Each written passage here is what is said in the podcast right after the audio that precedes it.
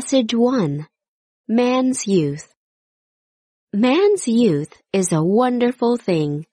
It is so full of anguish and of magic, and he never comes to know it as it is until it has gone from him forever. It is the thing he cannot bear to lose. It is the thing whose passing he watches with infinite sorrow and regret. It is the thing whose loss he must lament forever. It is the thing whose loss he really welcomes with a sad and secret joy. The thing he would never willingly relive again, could it be restored to him by any magic.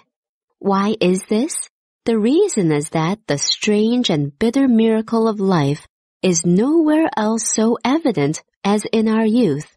And what is the essence of that strange and bitter miracle of life which we feel so poignantly, so unutterably, with such a bitter pain and joy when we are young?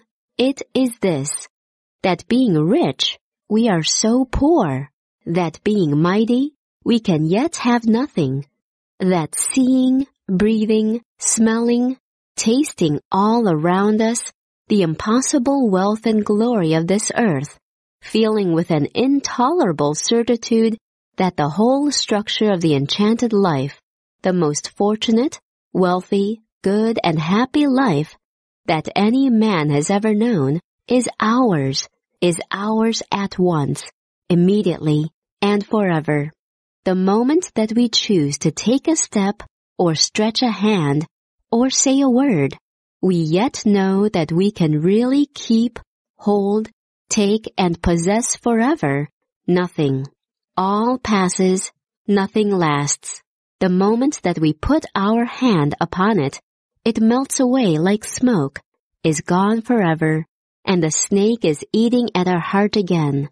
We see then what we are and what our lives must come to. A young man is so strong, so mad, so certain, and so lost.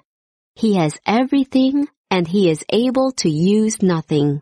He hurls the great shoulder of his strength forever against phantasmal barriers. He is a wave whose power explodes in lost mid-oceans under timeless skies. He reaches out to grip a fume of painted smoke.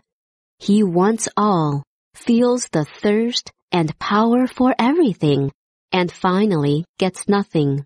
In the end, he is destroyed by his own strength, devoured by his own hunger, improvised by his own wealth. Thoughtless of money or the accumulation of material possessions, he is none the less defeated in the end by his own greed, a greed that makes the avarice of King Midas seem paltry by comparison. And that is the reason why, when youth is gone, every man will look back upon that period of his life with infinite sorrow and regret.